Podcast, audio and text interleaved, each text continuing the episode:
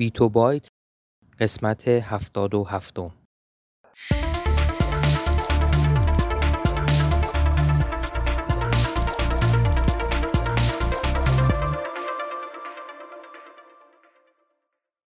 صدای ما را از آسمان نمای گنبد مینا در منطقه فرهنگی گردشگری عباس آباد تهران میشنوید.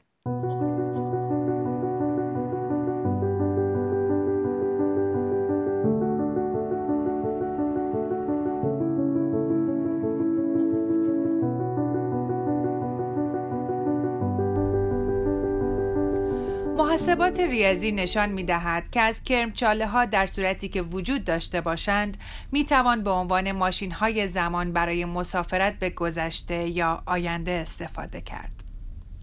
برای این منظور دو برادر دوقلو مثلا احمد A و بهرام B را در نظر بگیرید که در نزدیکی دو دهانه کرمچاله قرار گرفتند. چنانچه بهرام همراه با دهانه کرمچاله شروع به حرکت کند و با سرعتی نزدیک به سرعت نور مسافتی را بپیماید و سپس به محل اولیه خود بازگردد به علت انبساط زمان اختلاف زمان مشخصی را بین دو دهانه کرمچاله ایجاد می کند.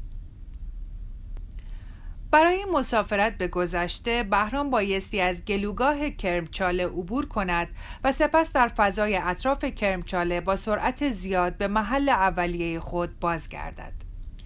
بدین وسیله وی می تواند ظاهرا از سرعت نور پیشی گیرد و در زمان به عقب برگردد.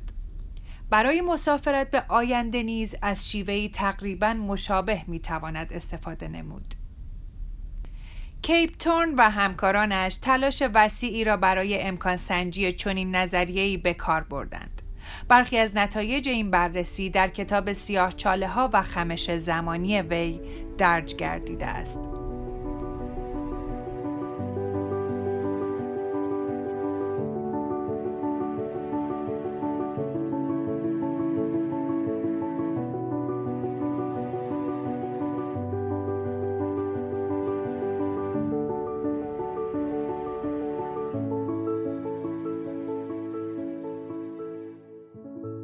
اگر علاقمند به مطالب علمی و نجومی هستید صفحه اینستاگرام ما را به آدرس گنبد مینا دنبال کنید.